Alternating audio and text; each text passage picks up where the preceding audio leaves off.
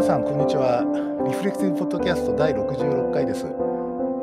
リフレクティブポッドキャストはさまざまな友人や仲間をお招きして家庭医療やプライマリーケアの話題を中心に小説漫画アニメ映画ドラマ音楽などのコンテンツと、えーその背景のカルチャーや社会情勢に接続しつつ気軽に雑談するポッドキャスト番組と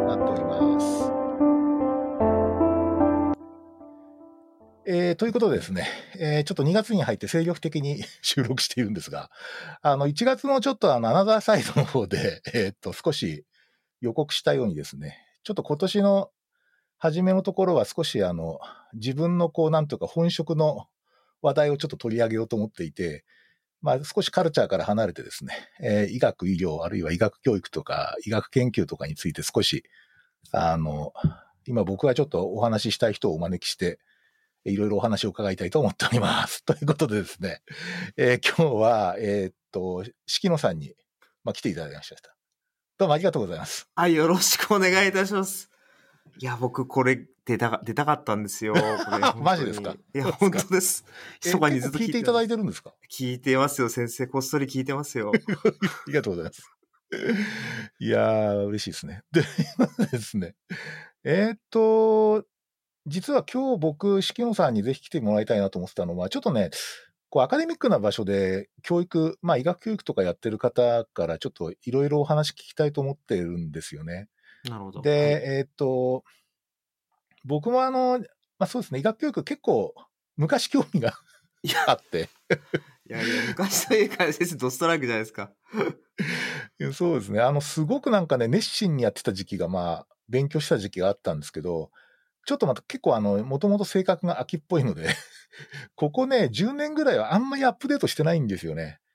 なので、ちょっと最近の動向とかをいろいろお聞きしたいっていうことと、あと、敷野さんは、あの、大学病院の総合診療部で外来の教育をすごい一生懸命やられていて、まあ、あの、非常にこう、あの、なんとかな、場所的にもすごく注目する場所だし、外来教育って僕の本当一番興味のあるところなので、まあ、そのあたりのお話を伺いたくて今日来ていただきました。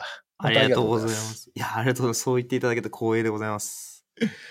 えー、ということですね、ちょっとね、えっと、自己紹介がてら、か、あの、本当あの、気軽でいいんですけど、軽く自己紹介してもらっていいですか？ああ、よろしくお願いします。あの、四季野と言います。よろしくお願いします。あの、某大学病院の総合診療科の方で、あの、指導医をやっております。で、えっ、と、まあ、自分自身は、その、まあ、初期研修終わって、その大学の方に、まあ、入局して、まあ、まあ、なんていうんですかね、自分で言うのもあれですけど、純粋にこう、総合診療を、まあ、なんですかね、こう学びはじ、始めた、始めることができた世代っていうんでしょうかね。最初から始め、め、それがなんかそういうふうに思っております。でもちろんなんかそれを、何年卒でしたっけ、僕はあの平成20年卒です。ああ、そうなんですね。そうなんです。そう、そうか、そうか。平成20年って千2000なんだ違うな。2008年卒です。8年。ああ、はいなるほど、なるほど。はいはいはいはい。だからこうなな何世代って言っていいか分かんないんですけど、もともと日本に総合診療がなかった時に持ち込んでくださった世代がいあるじゃないですか。第一世代ですね。第一世代ええそこからあ、第二世代かな。うんうんうん。ああ、そこ、そうですね。第二世代が始まり、そ、そ、その人たちのこう遺伝子を、まあ、受け継ぐ世代かなっていうふうに 勝手に思ってるんですけど。いや、あんまり受け継がない方がいいかもしれないですけど、何を言ってますか？いやいやいやいやいや。いやいや、そう、はいそうですね。で、あの、大学の方でやっぱり診療楽しくでやったりもしてるんですが、まあ、中でもやっぱりその、大学にいると学生研修医がすごく回ってくるので、うんうんまあ、あの人材育成ってやっぱ大事だなって思い始めました。うんうんで、その時にですね、やっぱりこう、我流になっちゃうんですよね。こう、うんうん自分が受けてきた教育しか提供できないので、それがもちろんいいものも中にはあるんですけども、でもこれ本当に合ってんのかなと思いつつやってたんですけど。で、そこでなんかあの、ちょっと、ちゃんとなんか医学教育しっかり勉強しようかなと思って、あの、海まあ、海外のちょうど修士課程があったので、そっちの方で医学教育を勉強しに行ったっていう流れです。うんまあ、その話ね、ぜひ後でね、集中してちょっと後半あたりでお聞きしたいと思ってるところなんですよ。わかりました。はい。ちなみにあれですか、敷野さん自身は、あの、なんかこう、お医者さんになろうかなって思ったっていうのは、どういう、こう、なんていうかな、モチベーションだったんですかね？なんかあれですね、医学部の入試、入試みたいな感じですね、それ。面接。あ、違いますよ。あ大丈夫です。あの、雑談です。はい。はいいや、そうですね。いや、でもなんか本当になんか自分、自分がそうですね、最初なんか小学生ぐらいの時本当に単純になんかサッカー選手になりたいってずっと思ってたんですけど、うん。で、まあ自分がそれで、まあ中学生の時覚えてるんですけど、なんか自分のなんかこう、まあおばあちゃんがですね、体崩しちゃあ体調悪くなっちゃって、うん。うん。で、まあもちろんその時こう病院とか行くんですけども、なんか家族としてなんかできることってなんだろうって思ってですね、俺って何ができるんだろう何もできねえなと思っちゃったんですね。うんでも、その時にやっぱりこう、もしなんか医者になってそのスキルがあったら、なんかやっぱりその貢献できるんじゃないかなっていうのが最初の思ったきっかけですね。うん。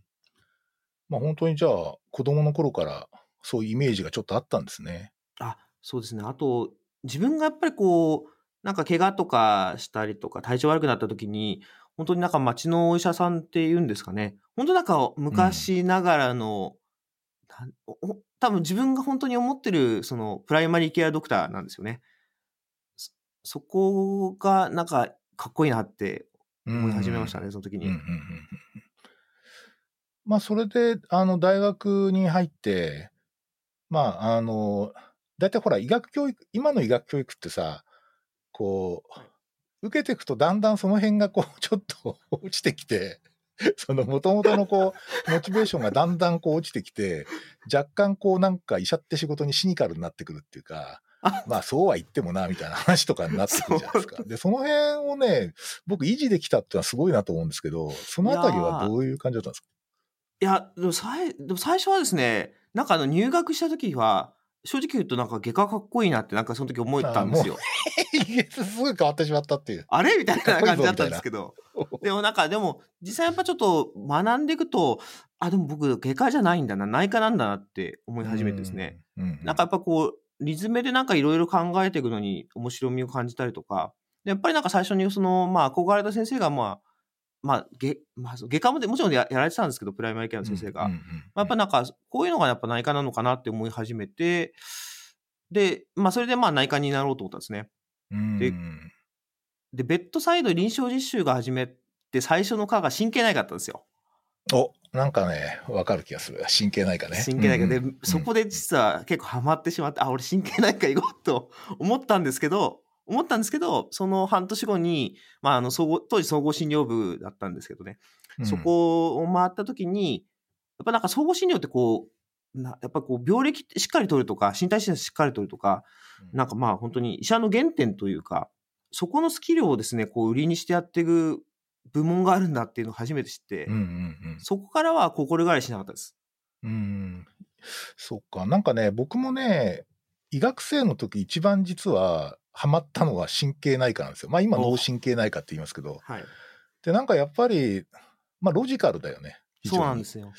あとやっぱりあの、疾患自体もまあ、レアなんだけど、まあバリエーションがあるっていうか、稀な疾患だけどバリエーションがあったから、僕当時だからメリットの神経学とか全部読んでましたね。おお、すごい。あの、その、で、なんかね、こう、 neurology みたいな。で、当時ね、やっぱり neurology もだから、こう、た、単にこう、単にって言っちゃ失礼だな。えっ、と、要するに病歴と身体診察でこう、ロジカルに考えていくっていうのもあったんですけど、ちょうどやっぱりこう、あの、 triplet disease と、 repeat disease とかですね。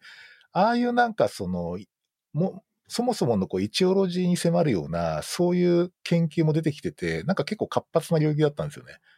だから、あの、一瞬行きそうになりました。いや、すごく、だから神経内科が面白いと思う人って、やっぱり診断面白いっていうのはすごいあると思うんですよね。そうですね。うんやっぱまあ病歴と身体診察で、そのまあ病巣を診断してやっていくっていうスタイルがすごい面白くて。いや、あの、まあ、ある意味、総合診療ってそういうロジカルシンキングで、こう、いろんな臓器の病気に迫っていくっていうのがありますよね。そうですね。それが神経だけじゃなくて、各分野ですよね。うん。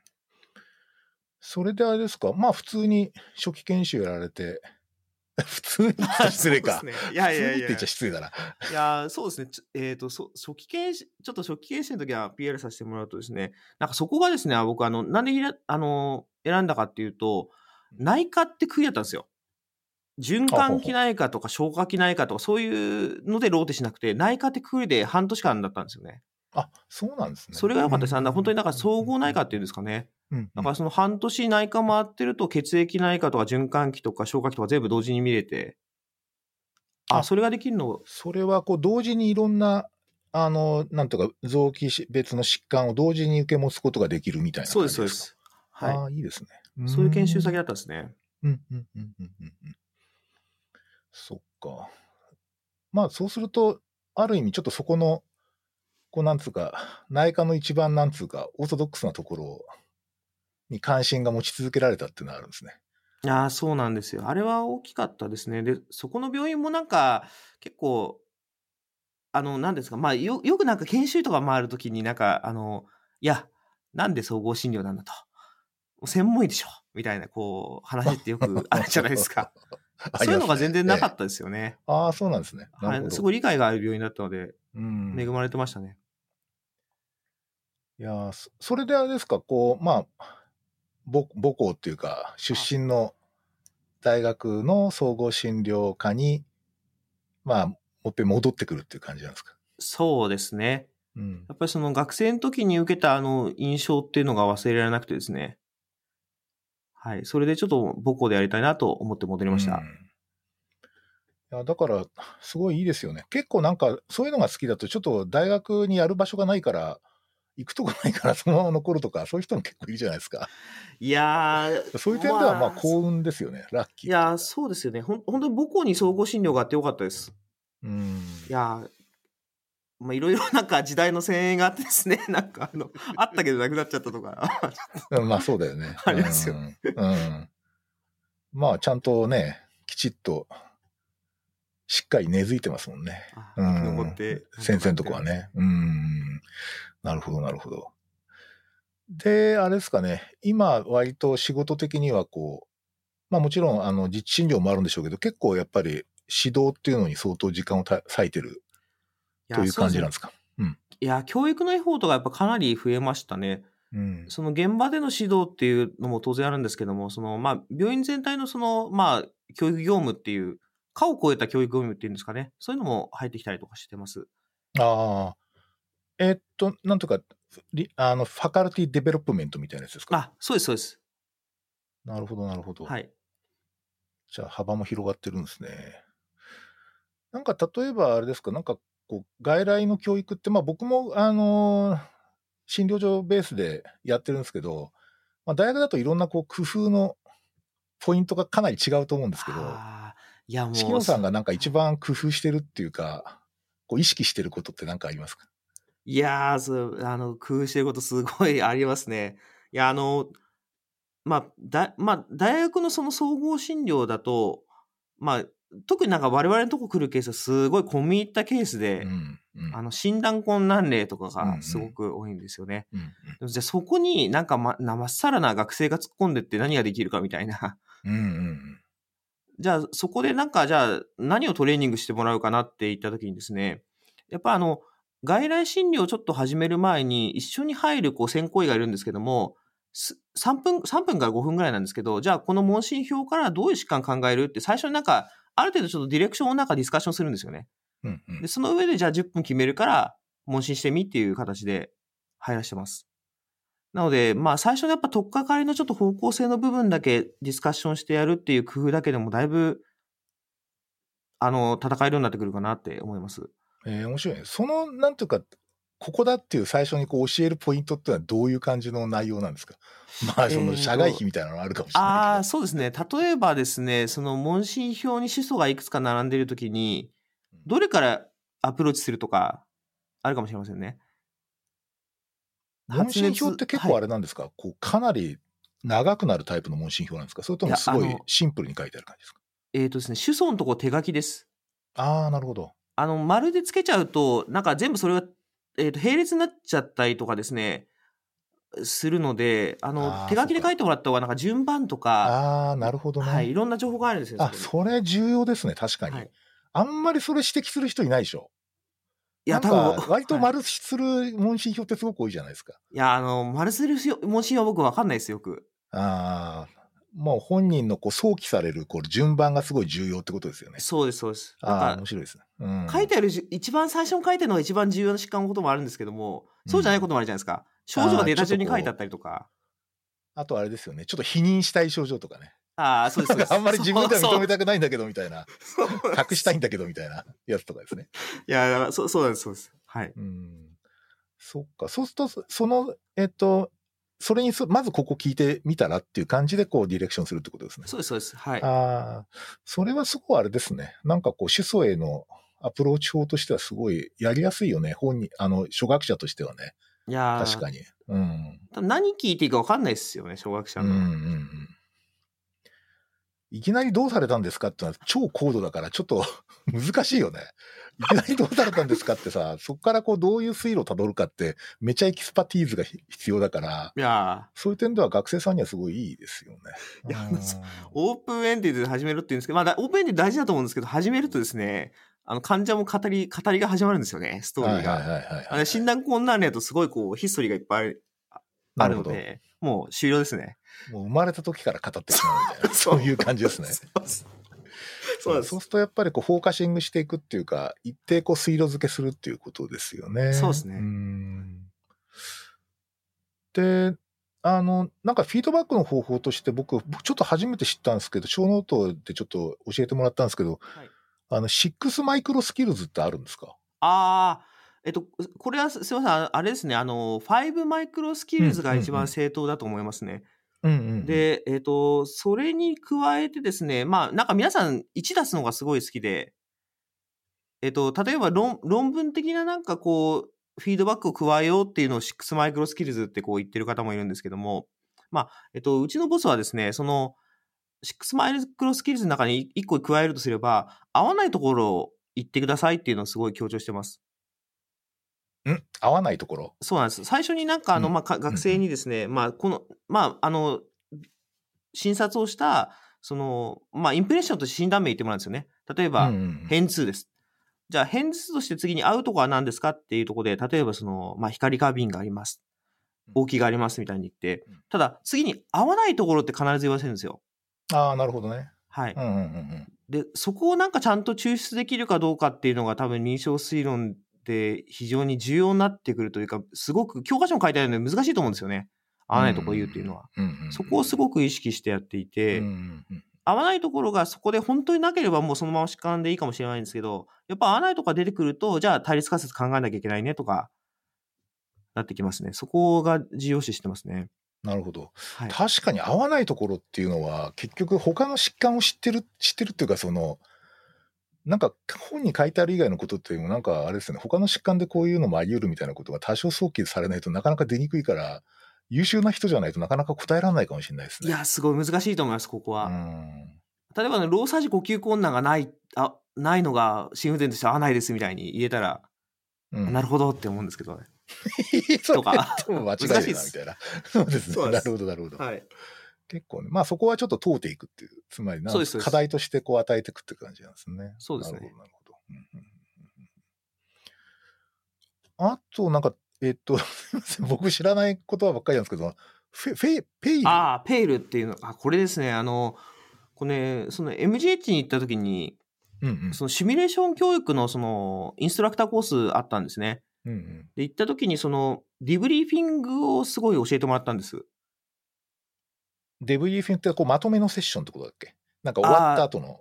えー、とそうですね。はい。例えば、そのシミュレーション教育だとすると、まあ何かのそのイベンシミュレーションのイベントがあったときに、それを中のリフレクションするセあの時間っていうのを debriefing ってやってるんですけども、なるほどなるで、それになんかあの、前までギャルリーでやってたんですけど、そこになんかちゃんとメソドロジーを教えていただいて。うんうん。で、あ、これフィードバックじゃなくてディブリーフィングを僕時間あるときやろうと思って、なるほど。はい。やるようにしてますね。で、なんかあの、このディブリーフィングの中にその、まあ、相手の中の、頭の中のその考えを引き出すやり方っていうのがあって、それがこのペールっていうのがあってですね、うんうんうん。何かやった時になんか、こっちがジャッジメントだけするんじゃなくてですね、えっと、まあ、その引き出すやり方があるんですけども、で、基本的にはその、あの、あれなんですよね。結構ですね、そのディブリーフィングやるときって、うんうん。自分の意見って僕言わないもんだと思ったんですよ。ああ、つまりだ、で、君はどう考えるのみたいな、そのなんか話を引き出すみたいな感じの。はいもうそれだけひたすらやれるのかなと思ったら、でもそうじゃなくて、例えばじゃああなたはこの電子カルテの前で、まあしまあ、診療してたんですけど、電子カルテの方をずーっと見て見ながらこう診療してましたよね。でもこれって僕は、やっぱりその患者さんからだったらすごい不快なことだと思うんだよ。って言っちゃうんですよ。なるほど。はい。うんでも、その、そうなった時に、あなたがなんでそうしてたのかがすごい興味があるので、教えてほしい、みたいな。ああ、なるほどね。はいつまり、そこはダメだよって指摘するんじゃなくて、どういうふうにしたかっていうことを自分でリフレクションさせるってことですか？そうです、そうです。はい。ああ、なるほど、なるほど。それはある意味あれですよね。ちょっとなんか、聞き方に、聞き方っていうか言い方によっては若干嫌味に聞こえるかもしいれないですけど。いや、本当そうなんです、本当に。信頼関係がなかったりするそとうできないですし、うん言い方、あの、本当にだから、き興味があるとかそういうフレーズしっかり使わないと、うんうん単にダメ出しし してるみたいな。ですよね、ですよね。はいうんそうなんです。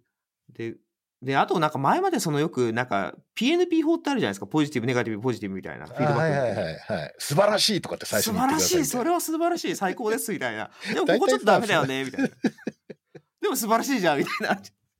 なんか、けげんな顔して素晴らしいっていう先生もいて困るんだよね。そうなん。素晴らしいですみたいな感じで、なんか言って、そうそう。あれをなんか僕、まあやってたんですけども、そうしたらですね、向こうの先生に、いや、それは意味ないよと。すげえ説教されてですね。なんか、やっぱ論点がぼやけちゃうんですよね。ああ、なるほど。あの人によってはそのネガティブの分が右から左にふーってこう抜けちゃってって、うんポジティブしか残んなくて。うん。うん。まあ、ポジティブをちゃんと肯定するの大事なんですけど、ネガティブやっぱりフィードバックしたいんだったらそこに論点しっかり置かなきゃダメだって言われてですね。やめました。うん。まあ、最初にいいねをしてきみたいなダメだよね。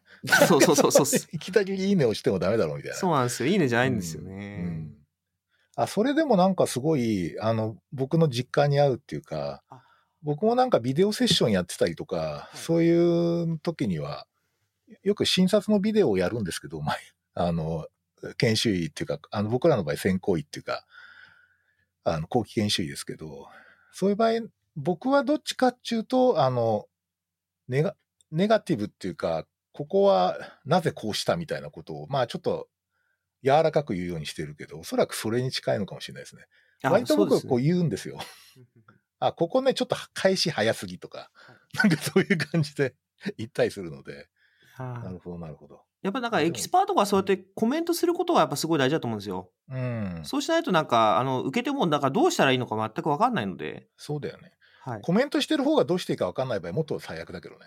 そ そういうのれまああるじゃんたまにカオス、カオス。たまにカオスになるよね。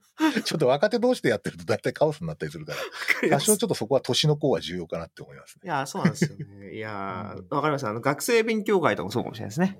うん。ちなみにあれじゃない、僕が、なんか、あ、そうだ、僕、式野さんの学校に、ちょっと一時期非常勤で行ってたことがあるんですけど、ありがとうございます。その時にあの、カンファレンスっていうか、外来のカンファレンス呼んでいただいて、あ非常に楽しかったんですけど、あれ、結局2年ぐらいやってたんですかね？そうですね。2年、いや、そうですね。2年ややっていただき2ましたね年以上やっ。てたよね。いや、めちゃくちゃ面白かったですね。あれ、どどうですか例えば、おそらく、あの、このポッドキャスト聞いてる人だと、え、あの、なんか、大学の 総合診療と藤、あ、藤島じゃねえや、俺のその、なんか、領域ってどういうふうに、どういうふうにこう、コラボするのとかって結構聞かれるんですよね。あ、そうなんですか？ちょっとね、対極に見られるらしいんですよ。なんかその僕の領域と、その、式野さんの領域とかと。いやけーどまあ、実際には非常に面白いセッションだったんだけど。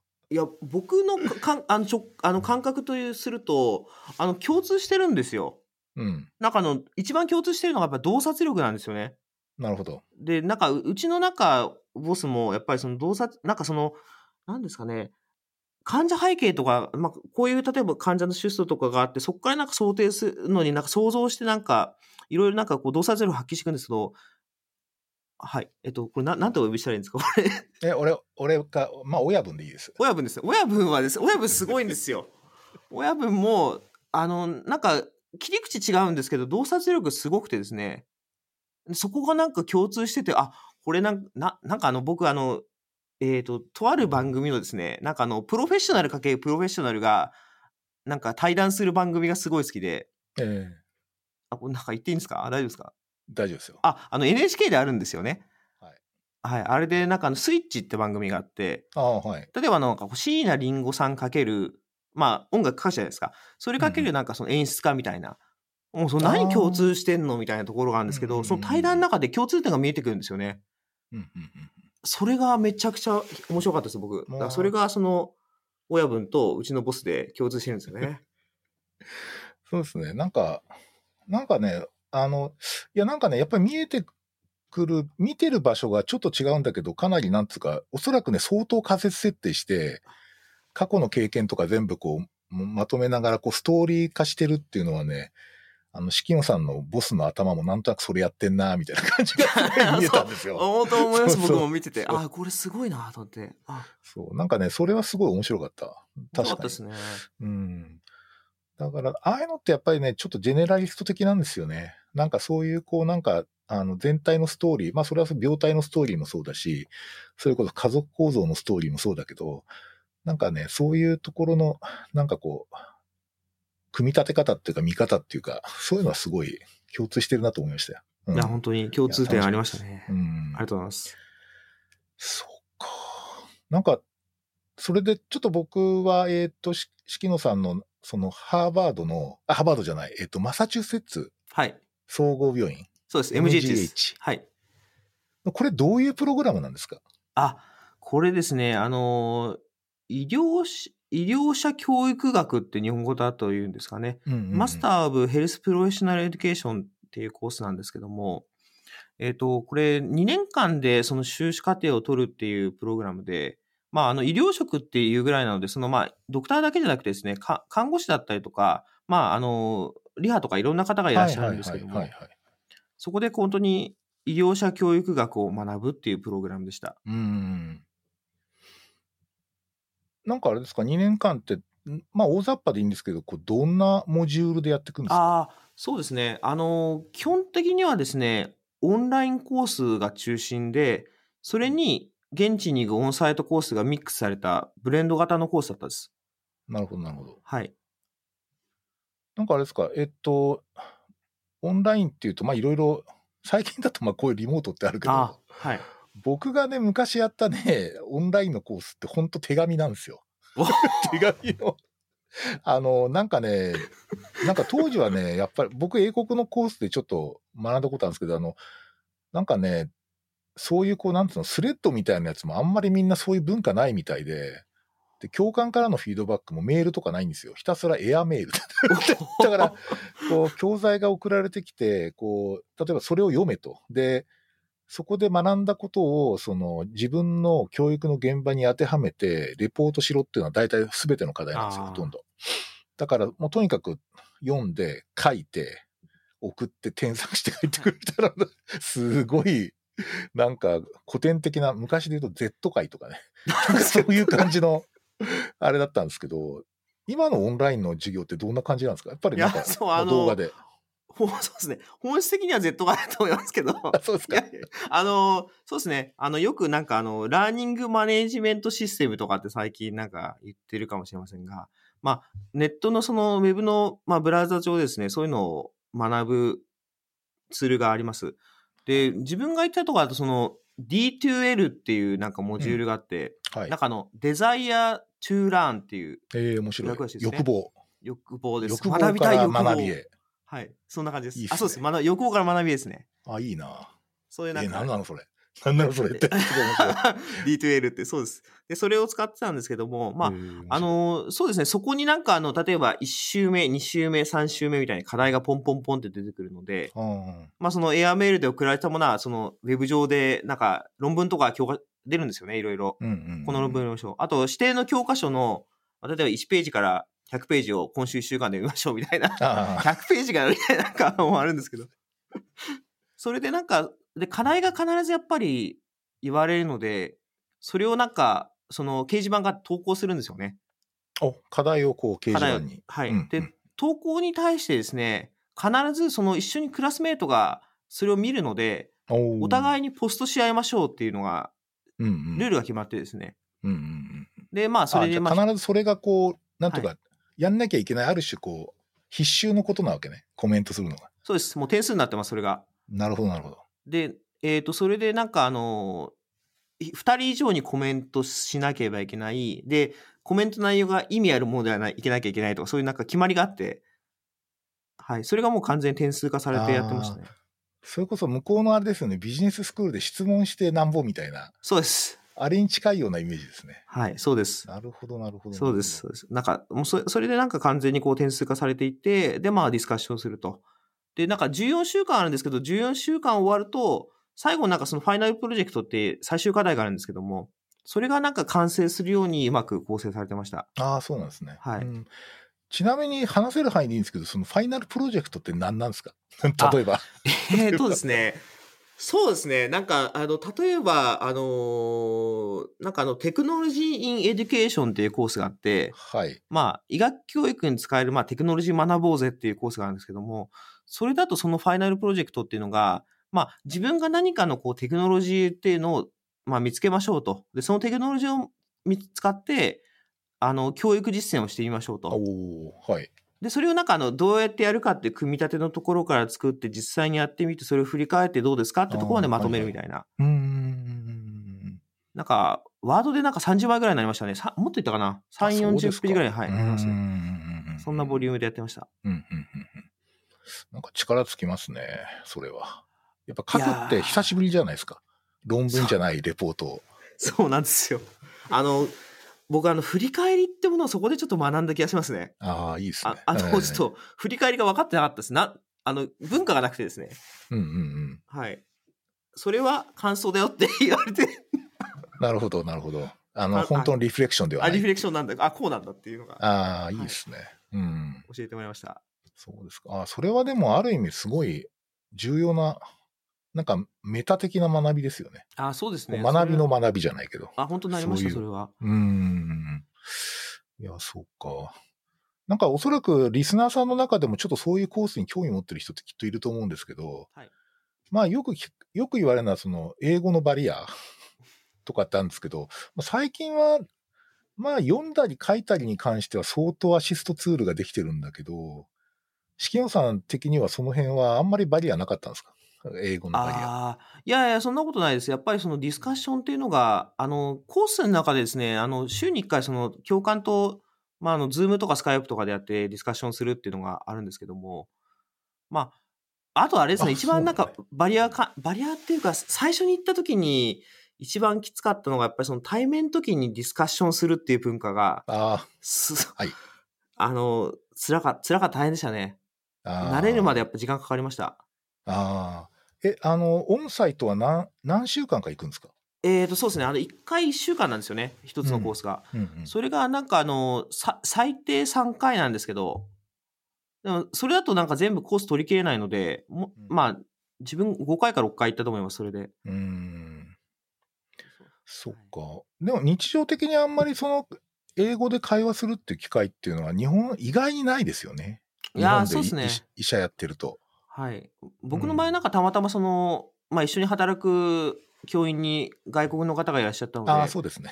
そそれは あそうそう、ありがたかったんですけど。ああ、彼ね。彼で見てる。そうですはいそういうのがないとなかなかないですよね。ん、ね、そうですよね。いやー、ほんと僕なんかもっと原始的な時代だったから、あの、最初に読んだらこう、あもうオンラインのコースがあるとかっつって、こう書いたら、あの、途中であの IL2 っていう、あなんか英国のあの、なんか英語はいの検定試験の成績を書くところがあって、これなんだって思いました、最初。知らないわけ聞きたいないですよね。なんか英検しか知らないですよ、ね。IL2 って何みたいな感じで。したらこれすげえめんどくさそうだなとかっつってですね。それでその、なんかと、あの、なんか希望とかなんか書くとこがあって、でそこに僕はあの、臨床で忙しいから、あの、IELTS という試験を受ける余裕がありません。ただ英語には自信がありますって嘘書いたんですよ。で、それで、そしたら通ったっていう。でね、今その話で、でね、その後にね、そこのコース入った人全然そんなことなかったですって。ちゃんすごく厳しかったですって言われて。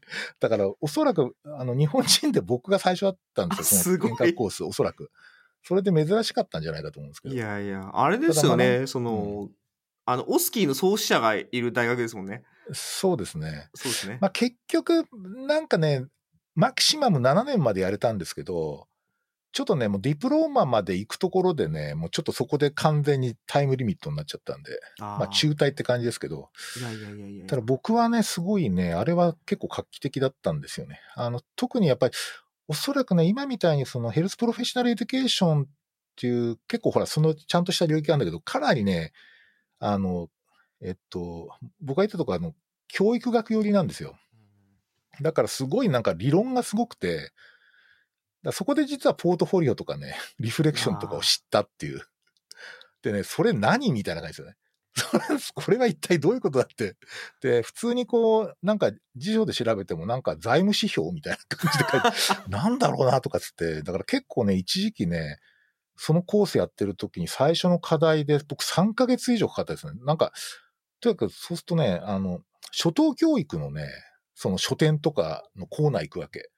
で、そこでこうやってぼーっと見てると、あれ？ポートフォリオってここにあるな、みたいな。要するに小学校の、その、その、なんつうの、教あの先生用の本があるんですよ。これはなんだ？みたいな感じで。だすごい本題がめちゃくちゃかかったんです。だから教育関係の本をたくさん買ってですね、もう最初から読むみたいなですね。例えばなんだっけ、あの、成人の学びは違うとかって書いてあるわけ。今だとさ、普通にアダルトラーニングっていう、そうですねまあ普通に一般的に使えるじゃない？割と。はい何それみたいな。本当にそう。でなんか全然、あの、最初もうね、理論的なことは分かんなくったけど、そこの格闘はすごくね、まあ、勉強になりましたね。勉強だったとか相当役に立ったんですよ、その後。うん。いいやー、でもなんかあれだな。結構あれですか、なんかいいろんな国の人がいらっしゃるの？あ、えーとですね、そう、やっぱアメリカが、やっぱアメリカが多いですよね。うん。で、なんかあの、その、まは、まハーバード関連の人とか、なんか MGH の人とか、その、あの辺の人が一番多いんですけど、他なんかあの、名誉から来てたりとかですね、いましたね。で、アメリカ以外だと、その、まあ、日本は自分が一人で、で、あとシ、シンガポールの方結構多かったですね。ああ、そうなんですね全部で18人同期はいるんですけど、18、うんえっ、と、シンガポールの方4人いましたね。うん。さ3人かな？あ、4人か。はい。結構多かったです、それが。あと、アフリカの方が1人いらっしゃったりとか。ああ。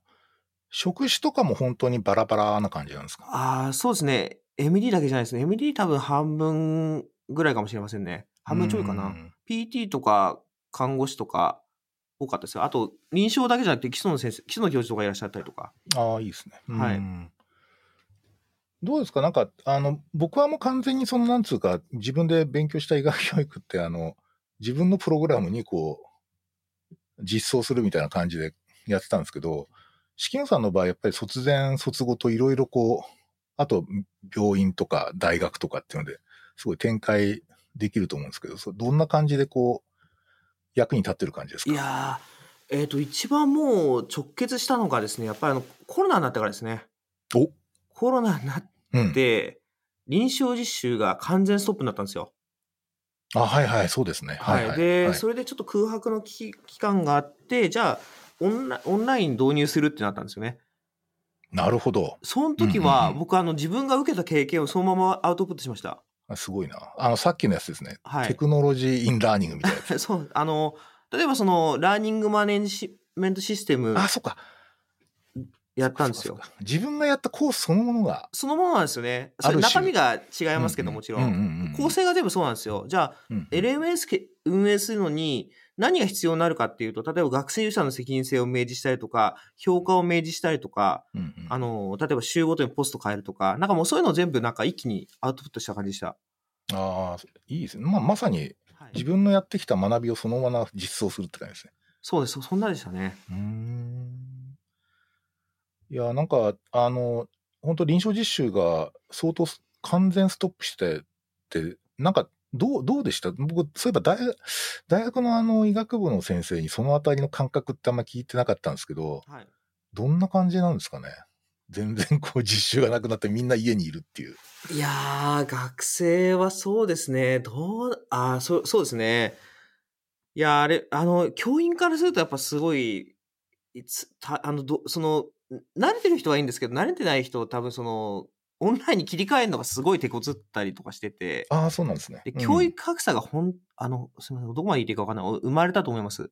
ああ、導入でやっぱ、えっと、つまり施設によってね、とか大学によってってことですか？そうです。そう、しかもその大学内でも、ないでも、なるほど。科によっては全然そういうのが、あの、やり、導入しにくいかもあったりとか、うんうんうんで、導入するスキルがないかもあったりとかするんですよね。で逆になんかその、ままあ、自分の中は勉強してたので、それをもう一気にボンとアウトプットできるので、うんうんなんかもうコンテンツが多分もう提供できるものがガラッと変わっちゃった気がします。うん。はいそれは、でもあれです。逆に言うと、まあなんていうか、チャンスって言っちゃあれだけど、そうです。要するになんつうか、あれでしょ、結構、なんとかリーダーシップが取れちゃうっていうか、あ、そうです、そうです。はい。うん。そうなんです、そうなんです。だからまあ他のところのものをサポートしたりとかもそういうのもできますし、まあ自分とこはこういうふうにやってるっていう PR になったなりましたし。うん。それ、あの、よく、僕、その英国に見学に行った時に、そのいろいろアドバイスしてくれた、あの GP の親分みたいな人いるんですけど、彼が言ってたのは、なんかやっぱりそのジェネラリスト系ってアカデミックにこう、アカデミックなところのジェネラリストってやっぱり教育のなんか肝みたいなところを、その握ると全然違うんだって言ってたんですよ。でね、それはね、彼がね、何を意識してたかっていうと、あの、評価系、だオスキーとか、あその、なんつうか、ああいう評価っていうのを、とにかく、その、例えば地域の GP とか動員して、あの、完全にやってしまえって。で、それによって、こう、カリキュラムとかに、やっぱり自分のところの反映されることがすごく増えてくるし、あの、教育のところですごく、あの、いろんな影響力を持つと、とても、あの、いい影響があるんだって言ったんだけど、おそらくそのなんか、あれだね、面白いね。テクその、 OSCE じゃなくてテクノロジーだったっていう。ああ、そうですね。僕もすごく同意で、 agree ですね。うん。いやまあ、まあ、あの、まあ、い総合診療をやってる人って、まあ、いろんな働き方があると思うんですけども、うん。まあ、教育とのもやっぱり、その、すごく相性がいいので、そこはやっぱり、あの、パフォーマンス発揮できるところだと信じてます。いや、もう圧倒的にいいですよね。あの相性が。あ、いいですよ僕ね。も全然相性いいと思いますよ。というかもうビルトインされてるっていうかう、ん。そのし診療のこうなんとかコア自体にビルトインされてるから、ね教育学的なコンテンツって。うん。だからそういう点ですごい相性いいですよね。はい。確かに。うん。そうなんです。まあ、ちょっと災いなしで福となすみたいな感じかもしれないですね。あとですね、なんかその、ズーム結構使うようになったんですよね。うん、うん。で、えっ、と、も、もで、患者さんにちょっとやっぱり、ズーム越しでやらせるのはちょっとできないので、模擬面接にしたんですよね。あの、僕が患者さん役をやって、うん、うん。まあ学生の A 君が医者役をやって医療面接にするんですけど、うん、うん。で、今まで多分医療面接で1対1でしかこうトレーニングできなかったんですけど、1対10でやりました。え、めっちゃ面白いんだけど、それちょっともうちょっと教えて。あ、あの、僕どうやってや、るの？患者やるんですよ。うん。で、えっと A 君でが高い。こう並んでるよね。あの、はい学生さんも一緒の画面にいる。そうです。で、他うんの9人の学生は、僕とその A 君の医療面接見てるんですよね。ああ、なるほど。あの、こうじっと見てるわけ。前見て。なでるほど。もなんか見てるだけではつまんないので、うん。チャットでもし、何、質問したいことがあったら言いなさいと。もう調べながらで見ると。そで、で、A 君はそれを見てるんですよね、チャットを。なるほど。で、追加で聞いたりとか。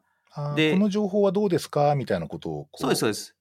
学生さんがい、はい。あのチャットすると、あーって見てこう聞いてみるみたいな。そうです、そうです。ああ、で、まあ、最初の1回15分ぐらい医療面接終わったら、じゃあ、ブレイクアウトルーム使ってみんな分けるから、うん今か、今の情報で考えられる鑑別は何と、次に確認される身体施設何をみたいなのを話し合ってきなさいって言って分解して、まあ学生3人ペアぐらい、3人から2人ぐらいやるんですけど、そうすると結構そこでディスカッションするんですよね。おう。で、知識蓄えてまたか帰ってくるので、うん。それでまたこう、まあ学生とやり取りするみたいな。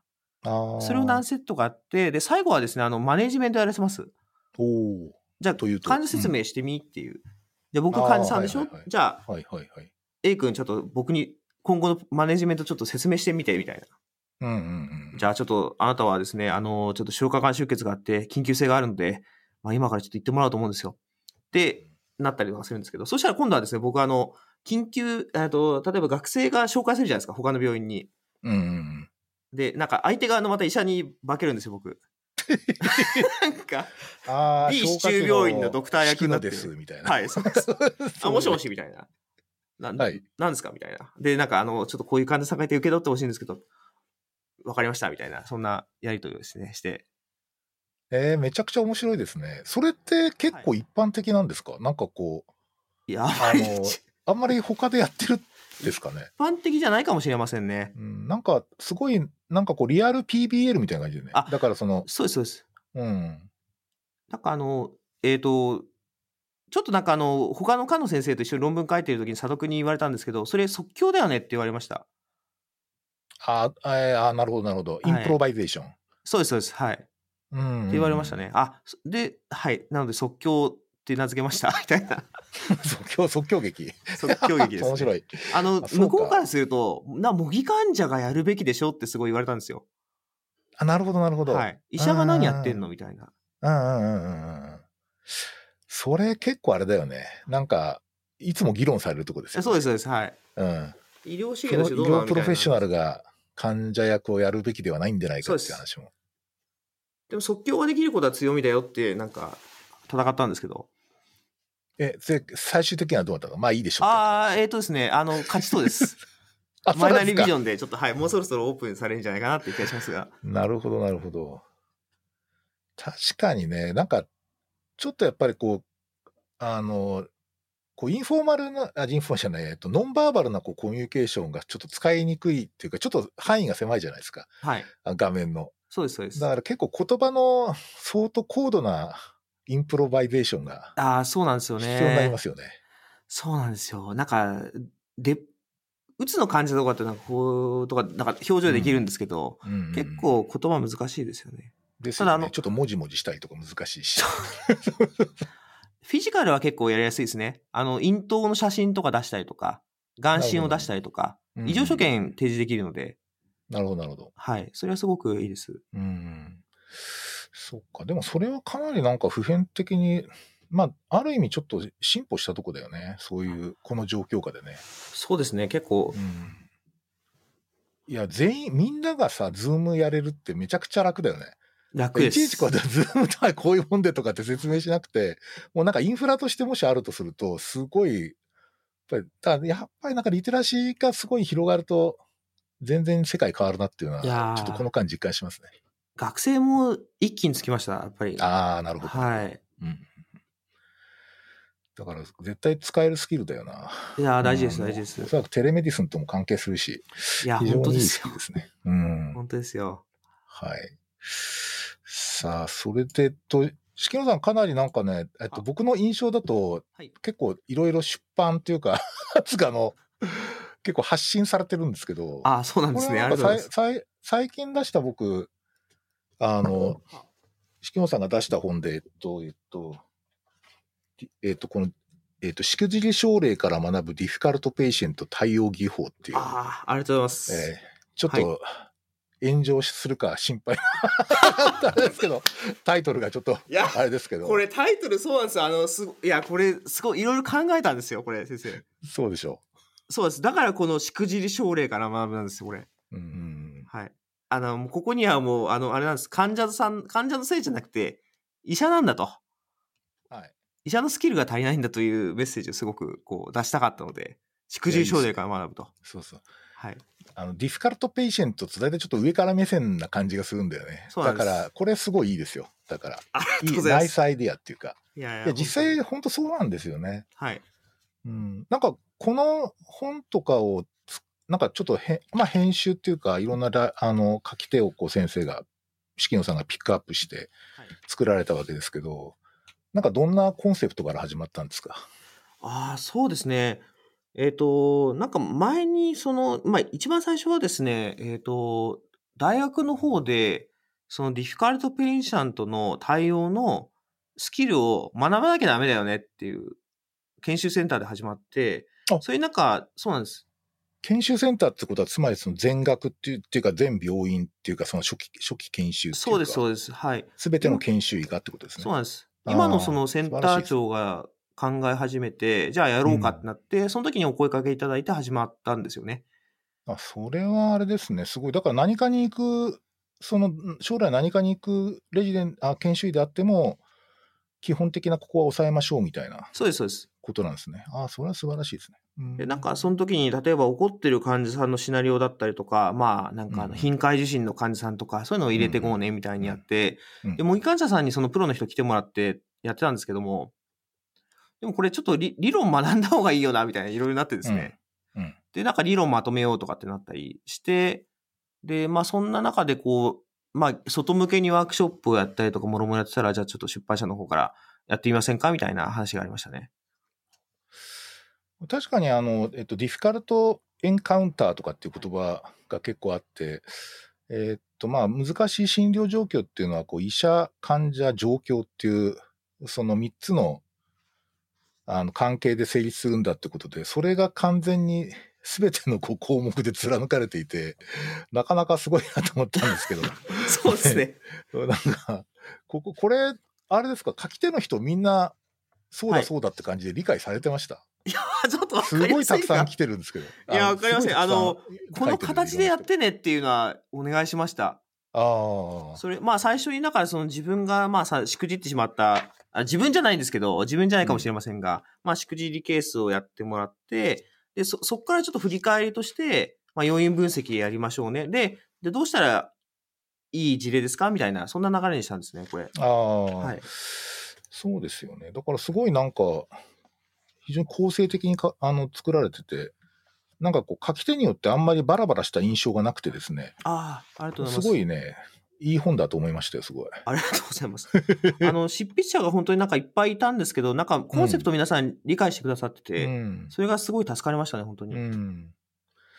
ね、こういうのはいいですよ、すごく。ありがとうございます。はい。そうか。他になんかあれですか、まあ話せる範囲でいいんですけど、なんかはい計画している何かあるんですか、本とか、書籍とか、そういうのは。まあ言えないですかね。えーそうですね。あのー 初期研修医向けの雑誌があるんですけど、はい。多分、いつか来月か再来月ぐらい出るんですがうん、そこの中、あの、増刊号ですね、あの、まあ、なんですか、やっぱ初期研修結構外来研修必修になったと思あ、うんです、ね。そうそう、そうでしたね。僕、初期研修と関わってないから、ちょっとあんまり最近の事情知らないんですけど、あれはどんな感じで必修化されてるんですか？あ、えっ、と、一応ですね、その、まあ、2年間のうち1ヶ月間は、あのーまあ、初診患者とですよね、とか退場すはいはいはいる。外来研修をやりましょうと。うんうんまあ、それはもう、あの、休外研修とかじゃなくて、まあ、ふまあ、俗に言う、こう、一般外来の研修やりましょうっていう。で、そうなった時に、こう、やっぱり、いろんな証拠を扱うと思うんですよね。うん。で、研修医がなんか扱うべき証拠っていうのがいくつか定められていて、まあ、その中はなんかあの、外来で遭遇するもの、網羅できるものちょっとやっていこうよみたいなのが話があってですね、それのなんか証拠をカバーする、あの、増刊号が実はドリル形式で出ます。なるほど、なるほど。はいドリルで。ドリルです。最近流行るドリルですね。はい。それって、あれですか、けあの初期研修医の、その、外来研修ってもう始まってるんですか？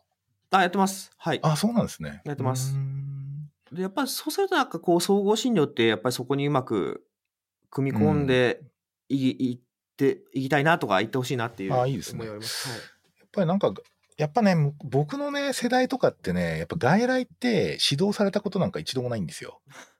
でね、病棟医療ができてりゃ外来できんだろうみたいな感じね。いやー、そうなんですよ、先生。うん、で、その、例えば大学への数学が得意りゃチャート式簡単じゃんみたいな、そういう感じの、完全にそのアナロジーなんだよね。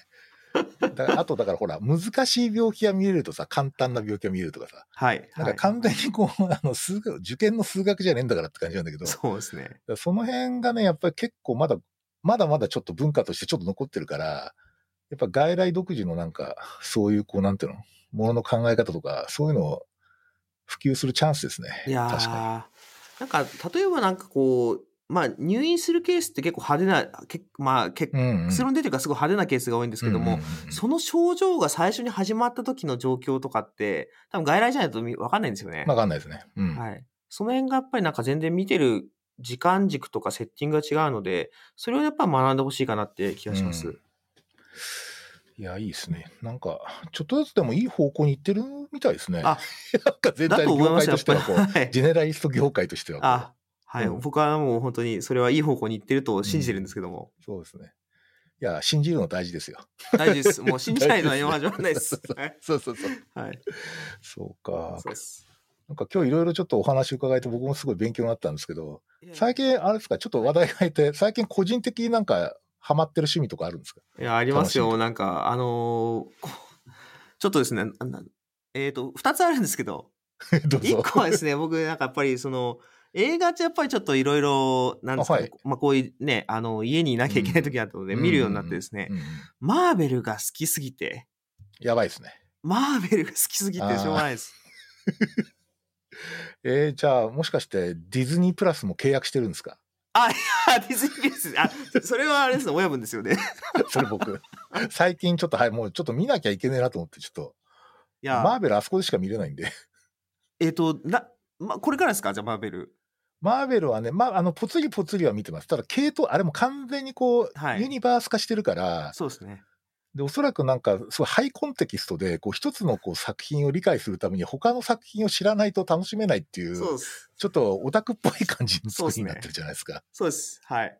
あのーなんか、例えばなんかこう、アイアンマンとか見るにしても、マイティーソーが分かってるとアイアンマンが楽しめないみたいな、なんか、ですよねつながりがあるんですよね。そうそうそう。アイアンマン知らないと、実はスパイダーマンも楽しめないんですよ。あ、そうなんです。話によると。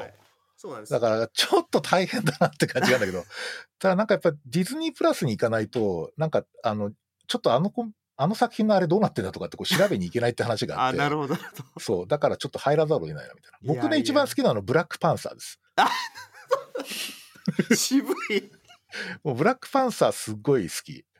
あの、音楽がすごい好きで、僕あの、ケンドリック・ラマーとか、あのブラックミュージックが好きなので、ああの、それがめっちゃかっこいいんですよ。入り方が。でも、すごい好き。で、なんか、僕ね、だから、ブラックパンサーのこと知ったの、実はその、なんだっけ、あの、アベンジャーズの、えっと、最後のラス、なんだっけ、最最終回じゃねえや、あの、全員集まる、あの、アッセンブルってやつ。あの、集まるやつあるじゃないですか。あそこで、その、ブラックパンサーの一軍が出てくるあー、そうですねじ。ゃない？はい。で、僕、あれがちょっとわかんなくて、で、わあ、これ、ブラックパンサー最初見てたら、間違いなくここで、ワオとか言ってたんだろうなってかって、ねブラックパンサー見ながら、すごい思いましたけど。いや、ぼ僕もなんかあれ見て、誰だこの人はって ちょっと思っちゃってですね。あれはやっぱりちょっとね、あらかじめこれは見ておこうっていうガイドが欲しかったなって思います。そうですね。ここから順に見ていくといいよ、みたいな、多分。本当なんか歴史を多分見ると本当はいいかもしれないんですけどね。うんえ、敷野さん的にはどのキャラが好きなんですか？僕ですか？アベンジャーズだと。いやー、僕ですね、あのー入りはですね、やっぱりその、スパイダーマンから入って、でも、アイアンマンやっぱ一押しになったんですけど、あでもそこからマイティー・ソーになり、クリス・ヘーマイティームズはソースか？マイティー・ソーマイと、ティーソー好きな人す珍しいと思うな。いやいやいや、本当そういやいやいや、もうクリス・ヘムズは好きすぎて、あ、そうなんだ。もちろん、そうです。あの、ロバート・ダウニー・ジュニアもめちゃくちゃ好きなんですよ。あのー、だからもう、あれなんですよ、あの、あれですね。あシャーロック・ホームズとかめちゃくちゃもういいんですけど、でも今はですね、僕あの、ガーディアンズ・オブ・ギャラクシーなんですよ。ああ、なるほど。はい。ちょっとふざけた感じの。あ うんうんいいよね。いや、あの、はい、もう、主人公が、たちがクソすぎてですね、クソとか言っちゃいけないですね、本当に。いや、本当そうですね。あのちょっとやばい人たちですよね。やばくて、あの、英語が本当にとんでもない英語ばっかり言ってて、みたいですね。はい。いや、でも、あの、はちゃめちゃ感がすごい面白いんですけど、やっぱその、エンドゲームとか、その最後のですね、やっぱアベンジャーズのところでもすごい、こう、キーな活躍そうですね。してですね。すごいキーだったよね。そうです。だかうら、ん。おあの、僕、あと音楽が好きなんです。あの、その、ガーディアンズ・オブ・ギャラクシーの中の、あ、はい。昔のやつが。はい。あの、そう、昔のあの曲のうん、が好きなんですよね。あれ、俺とかリアルタイムだよね。あ、そうですか。あれだから、この、リアルタイムでこれ、これ聞いてたよ、俺みたいな。全米トップ40っていうラジオで聞いたぜ、この曲みたいな、そういう感じですよね。うんいや、本当に、あの、本当に、すごい、本当タイトルがオーサムなんですけど、本当にオーサムですね。あの曲はすごい好きですね。めちゃくちゃ好きになりました。そうか、いいな、でも。えー、そうなんだ。はい。え、もう一つは？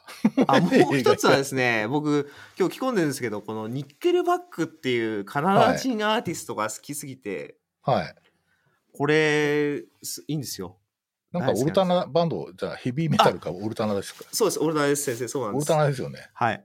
めちゃくちゃいいです。あの、チャド・クルーガーっていうですね、そのボ、あの、ボーカルの人がいるんですけど、声がめちゃくちゃかっこよくてですね、歌詞もめちゃくちゃ好きでですね、よく聞いてますね。本当になんかう、んでもなんかあの、それがなんかドストライクすぎて、なんかもうやらしい感じだなっていう人もいるらしいんですけど、あ、そうなんですか。ちょっと俺聞いてみよう。な僕はもうドス最トライクが好き。聞いてないんですよ、全然。いやいいですよ。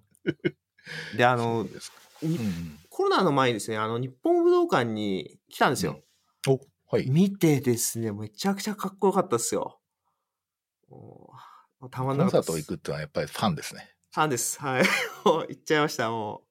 あれがですね、某、某学会のですね、なんか冬にやってるセミナーがあってですね、はい。なんかあの、それと被ってですね、なんか夜の、うんこなんか懇親会とかちょっとなんか途中退出してですね、なんかパックリでなんかそっち行ってしまったっていう。はい。うんちょっとこれは、はい。内緒です。いや、大丈夫です。内緒じゃないです。いや、大丈夫ですよ。そうですか。うんはい。まあ、映画と音楽か。いいな。映画と音楽ですねそうですね。うん。最近なんかあれですか？なんか、音楽とか、あ結構さ、ほら、好きなやつがある、好きなのにハマるとさ、そればっか聞くじゃない？あ、もうそればっかです。はい。うん。僕とかね、最近ね、なんかやっぱ、ちょっとこう、あの、あまあ、27歳問題ってあってさ、え？あの、要するに、そそれは27歳までに聴いた音楽を結局一生聴き続けるっていう、ああ。そういう説があるんですよ。はい、で、はい。そ、の、だからもう中年になって新しい音楽を追っかけてる人ってほとんどいなくて、もう大体27までの音楽に、へで、もうずっとそれをただひたすら反数するって言っててさ、その僕の同同世代の人とかもう大体6、70年代のロックばっか聴いてる そういうなんだけど、僕なんかね、去年あたりすごいなんかちょっと新しいいろんな発見があってですね、ちょっとここね2010年代ぐらいからちょっといろいろ掘って調べてたりするんですよ。すごい楽しいですね。へー。ただまあ、え、でも、四季野さん、20代じゃないよね。あ違います。あ違います。僕、あの、38です、今。そうですか。あ開拓してますよ、だから今。開拓してる。ああ、いいな。やっぱ新世代かもしれない開拓。しました。うん。やっぱり Spotify とかできてすげえなんかね、新しい音楽聴きやすくなったっていうのああ、本当そうですよ。ね。やっぱり CD 買わなきゃいけないじゃん、昔。はい、そうです。だから結構ちょっとバリアあるんだよね。いや、うん。うんあれを聞いてみようとかにならないから。うん。ツタヤに行ってましたね、僕。ああ、レンタルで。借りてきて、そうですか。カセットテープとか MD とかに入れてたんです。ああ、いいっすね、MD。うん MD 世代だな。なるほど。い MD です。や、そうか。ということでですね、ちょっと時間がですねあ、ちょうどね、予定の1時間ぐらいになってるんあっという間ですね。あっという間でした。いやー、すげえね、今日勉強になりました。ありがとうございます。あ、とんでもない。そんなのな、勉強な。ありがとうございます。そんなこといやいやなありがとうございます嬉しいです。またちょっといろいろ、あの、ちょっと、なんか機会があったらまたちょっと出演していただければといやーもうぜひ、もういくらでも。はい。来させていただきます。ありがとうございます。はい。はい。じゃあ、またちょっと、今ちょうどパンデミック少しこう、ややしこのまま収束してくれてるんですけどね、第3波も4、500でいったーってまたもう上がっちゃったから、ちょっと今勝負どころですけど、まあお互いその辺ちょっと気をつけながら頑張っていきましょう。ありがとうございました。ありがとうございました。